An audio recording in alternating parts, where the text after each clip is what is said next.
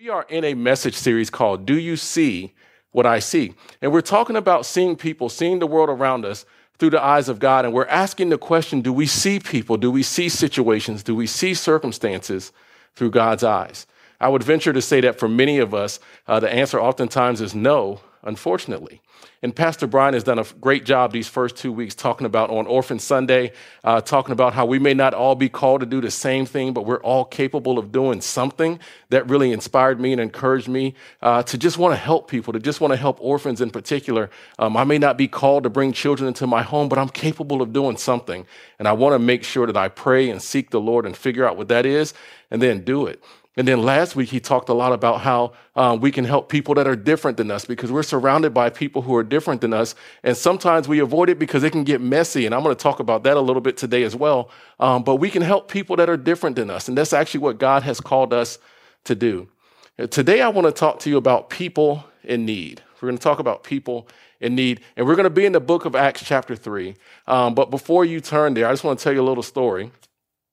Um, Several years ago, actually a long, long time ago in a galaxy far, far away, I worked at a place called Montgomery Ward. And I just told you my age by mentioning the name Montgomery Ward and saying I worked there.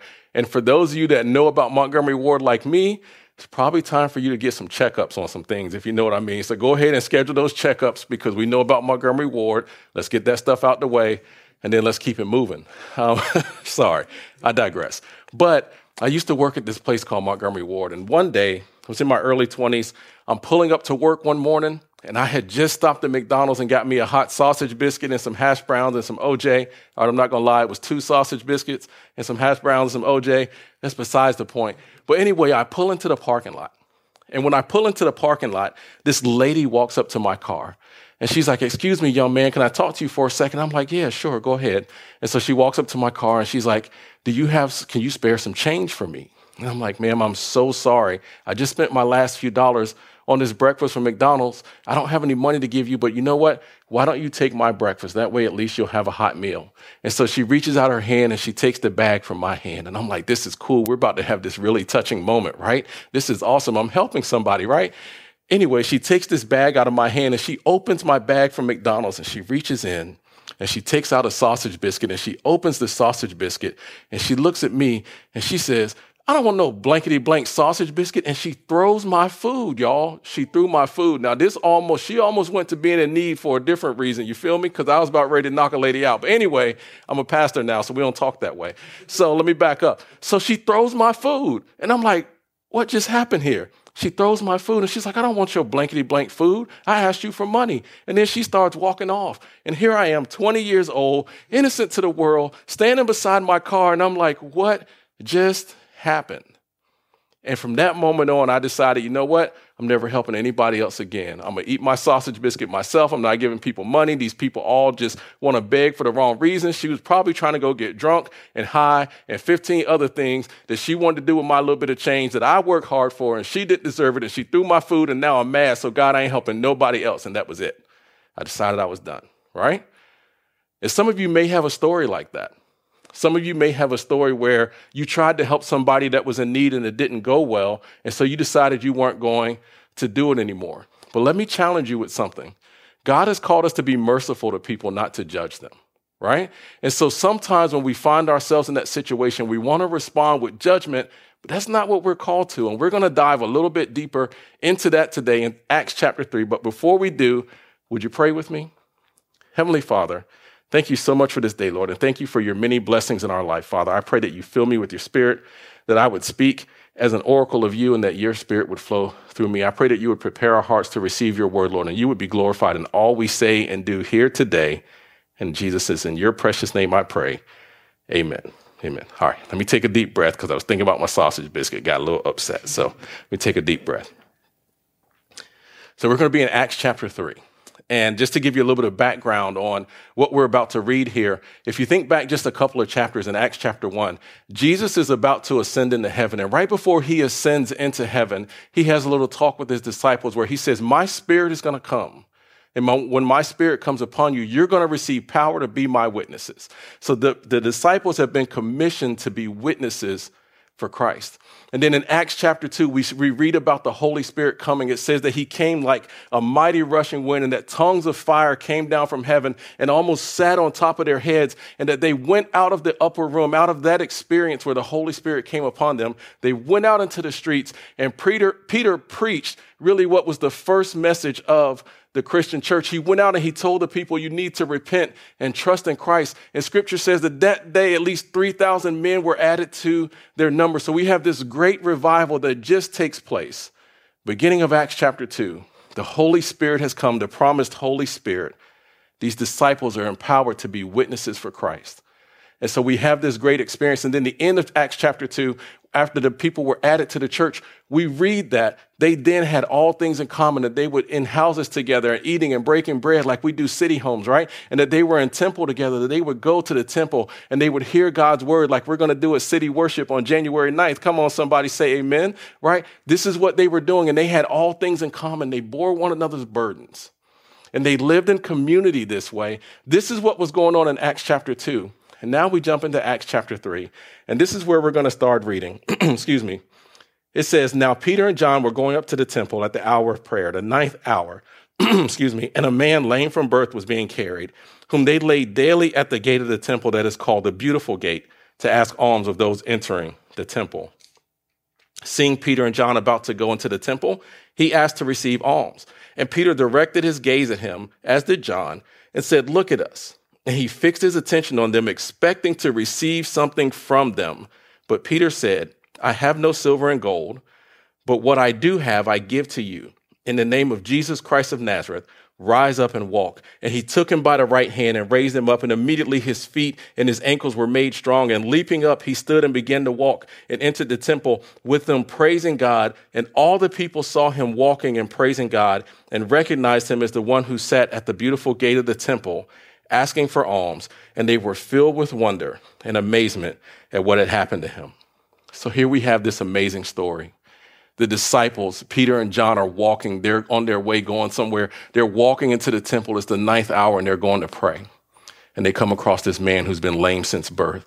And this man is there. He's expecting something of them. He's going to ask them for alms. And that's where we have this great encounter. And what I want to do today is I want to almost, in a story kind of form, pull four things out of, out of here for you that, that God kind of gave me a little bit of insight on, that God drew to my attention. I want to pull them out for you as it relates to people in need and just talk to you about them for a few minutes. Is that okay? If not, we're going to do it anyway. So I'm glad you're going to stay tuned in. Let's hop to it. So the first thing is this Peter and John were going somewhere. Peter and John were going somewhere. It said back in verse one, now Peter and John were going up to the temple at the hour of prayer, the ninth hour. Have you ever been going somewhere and come across a person in need? Have you ever been on a mission like you had a task that you were trying to accomplish?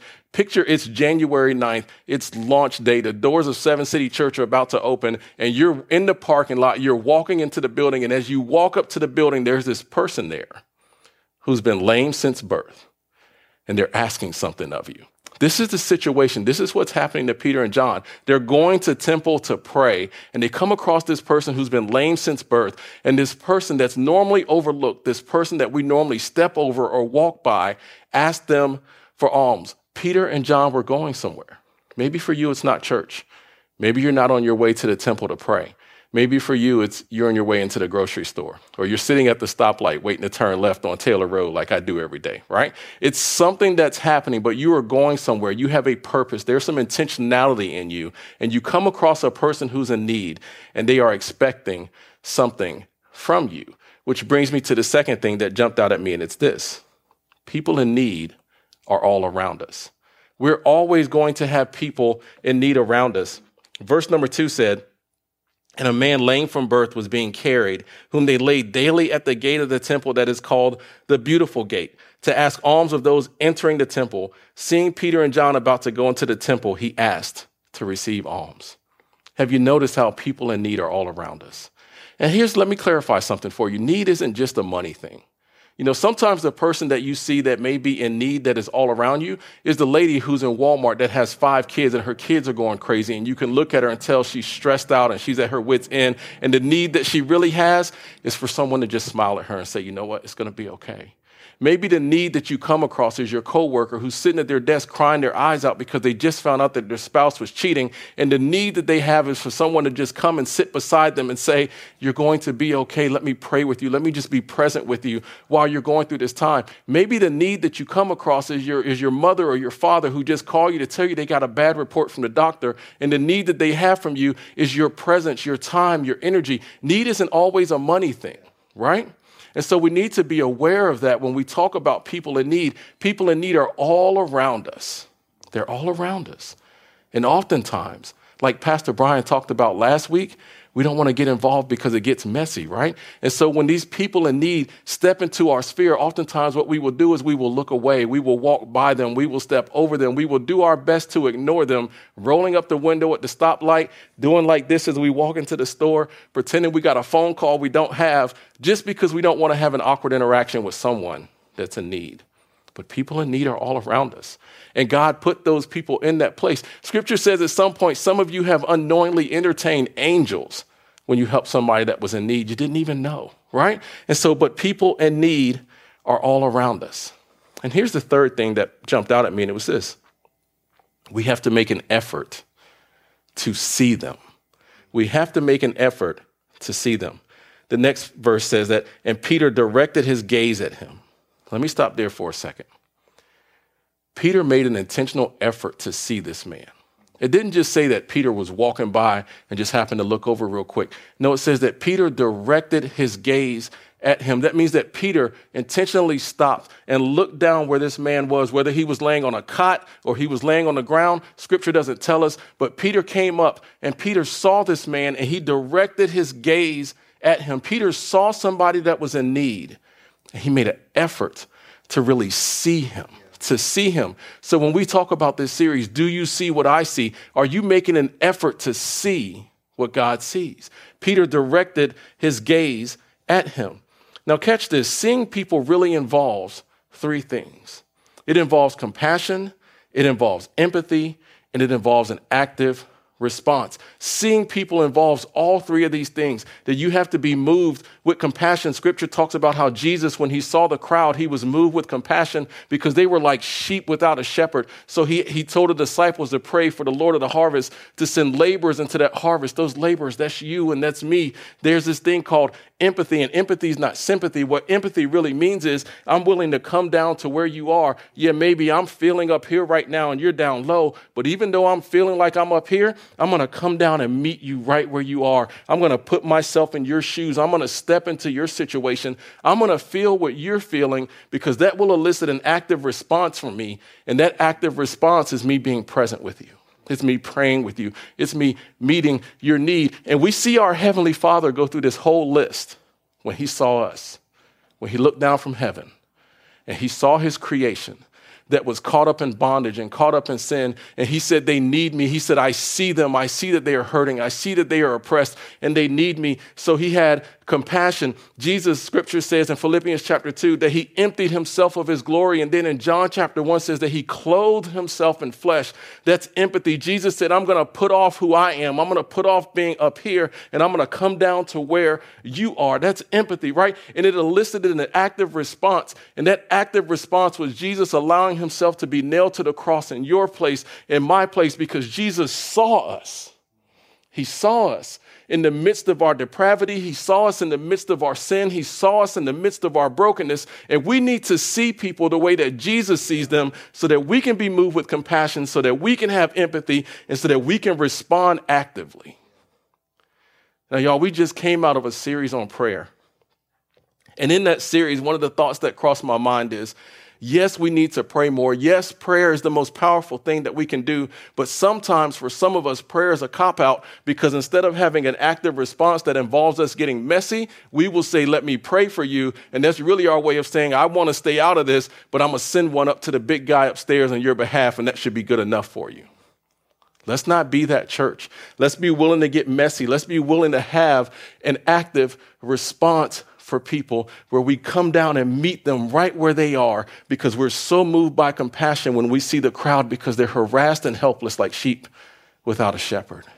Let's see people the way that Jesus sees people. Let's see people through the eyes of God. And here's the fourth thing Because when we see people, God is glorified and people are impacted. When we truly see people, when we see people with compassion, when we are moved with empathy, and that empathy causes us to have an active response, God is glorified and people are impacted. Look at what Peter goes on to say. Peter says to this man, I have no silver and gold, but what I do have, I give to you. Let me stop right there. I have no silver and no gold. But what I do have, I give to you. What Peter was really saying is like, look, I know you're in need. And the thing that you asked me for, you're asking for alms. You're asking me to give you some financial response. And I don't have any of that. But what you know what I do have? I have Jesus. I may not have money to hand you right now, but what I do have is I have the power of the Holy Spirit inside of me, and He's here to heal you. He's here to restore you. He's here to redeem you. I don't have silver and gold, but what I do have is so much better, and that's what I'm going to give to you. Peter said, Silver and gold I do not have, but what I do have I give to you. In the name of Jesus Christ of Nazareth, rise up and walk. And he took him by the right hand and he raised him up, and immediately his feet and his ankles were made strong. And leaping up, he stood and began to walk and entered the temple with them, praising God. And all the people saw him walking and praising God and recognized him as the one who sat at the beautiful gate of the temple asking for alms, and they were filled with wonder and amazement at what had happened to him because when you see people, God is glorified and people are impacted. Peter and John, they were going somewhere. They were going to the temple to pray. They were on a mission. They had a place they needed to be. But Peter made the decision while he was going there that he was going to see this man because people in need are all around us. And Peter was intentional about making sure that he saw someone that was in need. He, he had compassion, he was moved with empathy, and he had an active response when he saw this man who was asking for alms. And then Peter's response was, I don't have silver, I don't have gold, but what I do have, I'm going to freely give to you. Let me tell you about this man named Jesus that I know. Let me tell you about his, his power to heal and to restore. Let me tell you about that and let that power flow into you through me so that you can now rise up and walk. And everyone around that sees it will glorify God because of what God has done in you. There's a passage of scripture I want to read to you. It's Matthew 5 13 through 16. It's not going to be on your screens, but it's a passage you've actually heard Pastor Brian quote a lot this year. It's Matthew 5 13 through 16. And it says this You are the salt of the earth, but if salt has lost its taste, how shall its saltiness be restored? It is no longer good for anything except to be thrown out and trampled under people's feet. You are the light of the world. A city set on a hill cannot be hidden, nor do people light a lamp and put it under a basket, but on a stand and it gives light to all in the house. In the same way, let your light shine before others so that they may see your good works and give glory to your Father who is in heaven. Because when you see people, God is glorified and people are impacted. We are called to be the light of the, of the world. We are the salt of the earth. And when we do good works for God's glory and for people's benefit, people see that and they glorify God. They glorify our Father who's in heaven. Here's another passage of scripture I want to read to you uh, that's not going to be on your screens. It's James chapter 2, and it's verses 1 through, 1 through 13. Actually, I know that says 1 through 10, but it's 1 through 13 because I like to read. So here it is. It says, My brothers, show no partiality as you hold the faith, hold the faith in the Lord Jesus Christ, the Lord of glory. For if a man wearing a gold ring and fine clothing comes into your assembly, and a poor man in shabby clothing also comes in, and if you pay attention to the one who wears the fine clothing and say, You sit here in a good place, while you say to the poor man, You stand over there, or sit down at my feet, have you not then made distinctions among yourselves and become judges with evil thoughts? Evil thoughts. Listen, my beloved brothers, has not God chosen those who are poor in the world to be rich in faith and heirs of the kingdom, which he has promised to those who love him? But you have dishonored the poor man. Are not the rich ones the ones who oppress you? Are they not the ones who drag you in the court? Are they not the ones who blaspheme the honorable name by which you are called? If you really fulfill the royal law according to the scripture, you shall love your neighbor as yourself, you are doing well. But if you show partiality, you are committing sin and are convicted by the law as transgressor. For whoever keeps the whole law but fails in one point becomes guilty of all of it. For he who said, Do not commit adultery, also said, Do not murder. If you do not commit adultery, but you do murder, you have become a transgressor of the law. So speak and so act as those who are judged, who are to be judged under the law of liberty. Not the law of condemnation, not the law of sin, but the law of liberty. For judgment is without mercy to the one who has shown no mercy, because mercy triumphs over judgment. And look, I get it.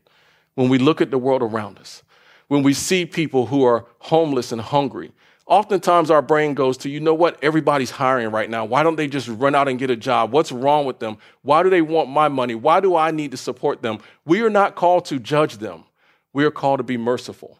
Now, I'm not telling you to give all of your money to every person that you see on the street because honestly, a lot of those people do want to use this money for wrong things. That's not our place to judge. But what I am saying to you is that when you feel prompted by the Holy Spirit of God that you need to make an impact in someone's life, even if it's going to cause you to be messy, you need to do it. When you feel prompted by the Spirit of God that, hey, you need to bless this person financially, or hey, you need to go and sit with this person and pray with them, or hey, just go and listen, be a listening ear for this person you need to have discernment and be led by the Spirit of God to act in those situations because that's when God is glorified. That's when people are impacted and that's when lives are changed.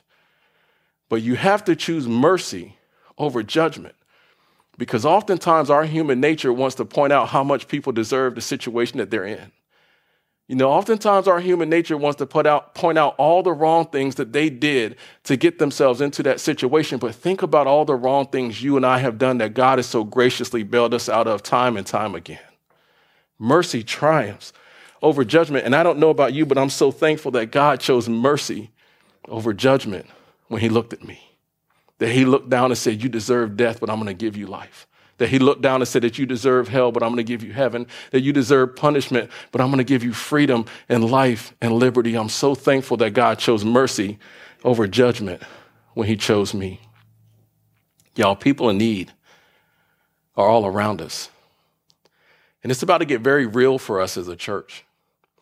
As you guys know, if you've been following Seven Cities, a little over a year ago, actually October 5th, 2020, Pastor Brian and I, it was our first official day as Seven Cities Church staff. Although we weren't on staff, we weren't getting paid. The church didn't have anything to pay us at that time. It was our first official day where we were no longer on staff at the church we were at previously, and we were free to work on Seven Cities 110%. October 5th, 2020. Remember that date. It's very important to me.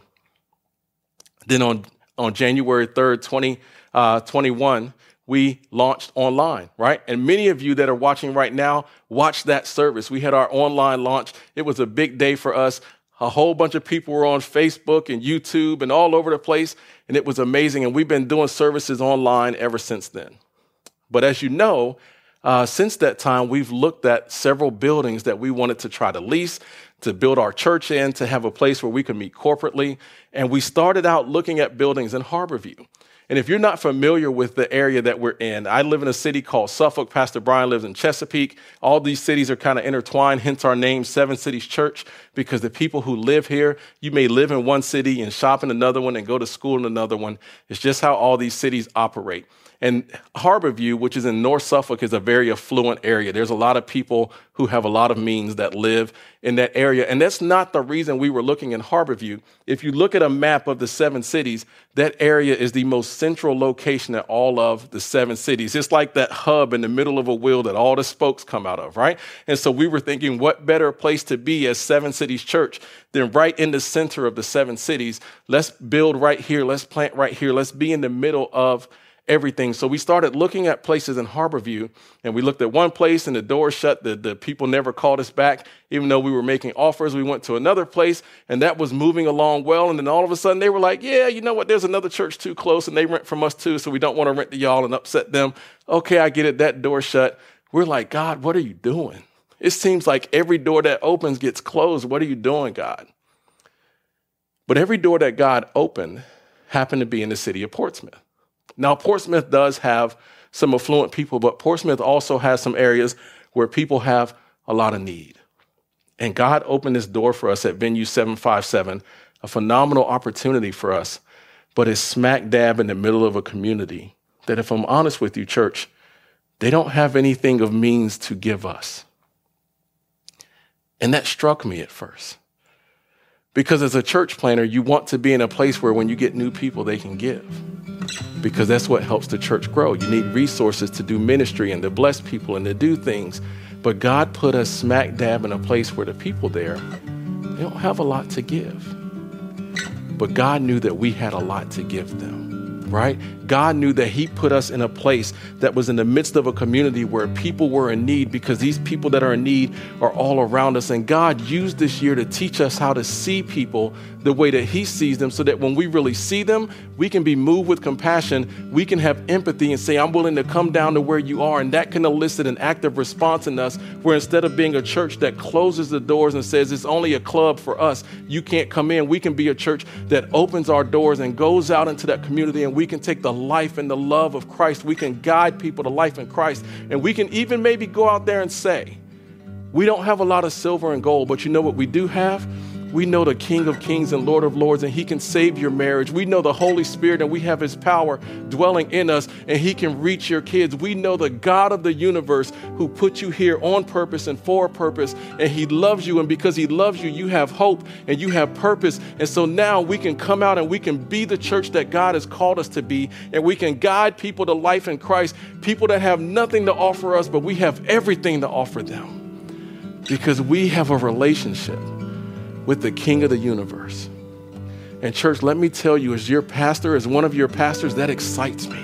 That gets me fired up because I would much rather go reach people who are lost who are broken, who are hurting. I would much rather see families restored, husbands brought back into the homes, fathers brought back to their children, children reunited with their families, children who aren't loved and have no home be given a home. I'd rather see people be fed who are hungry, be given a drink who are thirsty, be given shelter who are homeless, people be given clothes who are naked. I would rather see all of that happen than to have a church that has a massive building and a $100 million budget and all of that stuff that we think sounds great in the world because guess what? One day we're going to stand before God and He's going to say, What did you do with my son?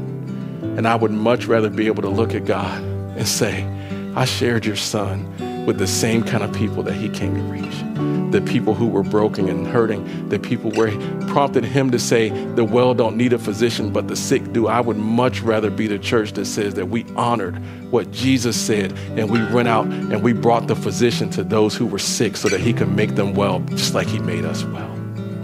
Church, God has given us such an awesome opportunity to be ambassadors for Him. God has given us such an awesome opportunity to be salt and light in the midst of darkness. And He's put us in a place where we may be a little bit uncomfortable, but we have a chance to really see people the way that He sees them. And I would challenge you to be a part of that. Do you see people the way that Jesus sees people? Do you see people through God's eyes? I don't know about you, church, but I'm ready. I'm fired up. I'm ready to reach this community around us, but it's only going to happen if we're really to tru- we're really willing to truly see them, to see them, to hear them, to know that they are there, to not overlook them, but to be present with them. Are we willing and ready to see them? Church, can I pray for you? Heavenly Father, I'm so thankful for your word. I thank you that your word is a lamp to our feet and a light unto our path, that you use it to illuminate the way that you would have us to go, Lord. And I thank you that you have shown us in your word that people in need are all around us, Lord, and that you have challenged us to see them the way that you see them, Father. I pray that we would be led by your Holy Spirit, that your Spirit would lead us into places where there are broken people, that your Spirit would lead us into places where people are hurting and hungry and desperate, where healing is needed, and that we would be able to guide them to life in you, just like you've called us to do, knowing that it's not by might or our power, but by your Spirit. I pray that you would lead us by your spirit. Let us be a church that is so in tune with your spirit that when anytime we walk into a neighborhood or a community or when people walk through our doors, that your presence is so tangible that lives are changed, that chains are broken, that, that the anointing breaks the yoke of bondage, that people are set free from addiction and depression and anxiety, that marriages and families are restored, Lord God, that you are glorified and that people are impacted. Lord, would you use us that way? I pray. Help us to see people the way that you do.